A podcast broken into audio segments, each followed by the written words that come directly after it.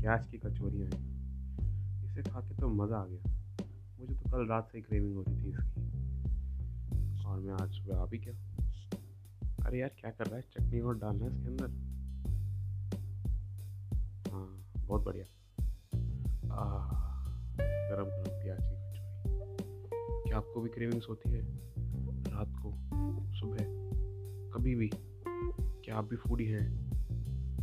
बिल्कुल सही, आप सही जगह पे हैं। मैं हूँ आपके साथ अनुज, और आप सुन रहे हैं क्रेविंग फूडी, और इसको स्पॉन्सर कर रहा है एंकर एफएम। एंकर एफएम एक पॉडकास्ट एरिया है जहाँ पे आप पॉडकास्ट करते हो अपने कंटेंट को। Thank you.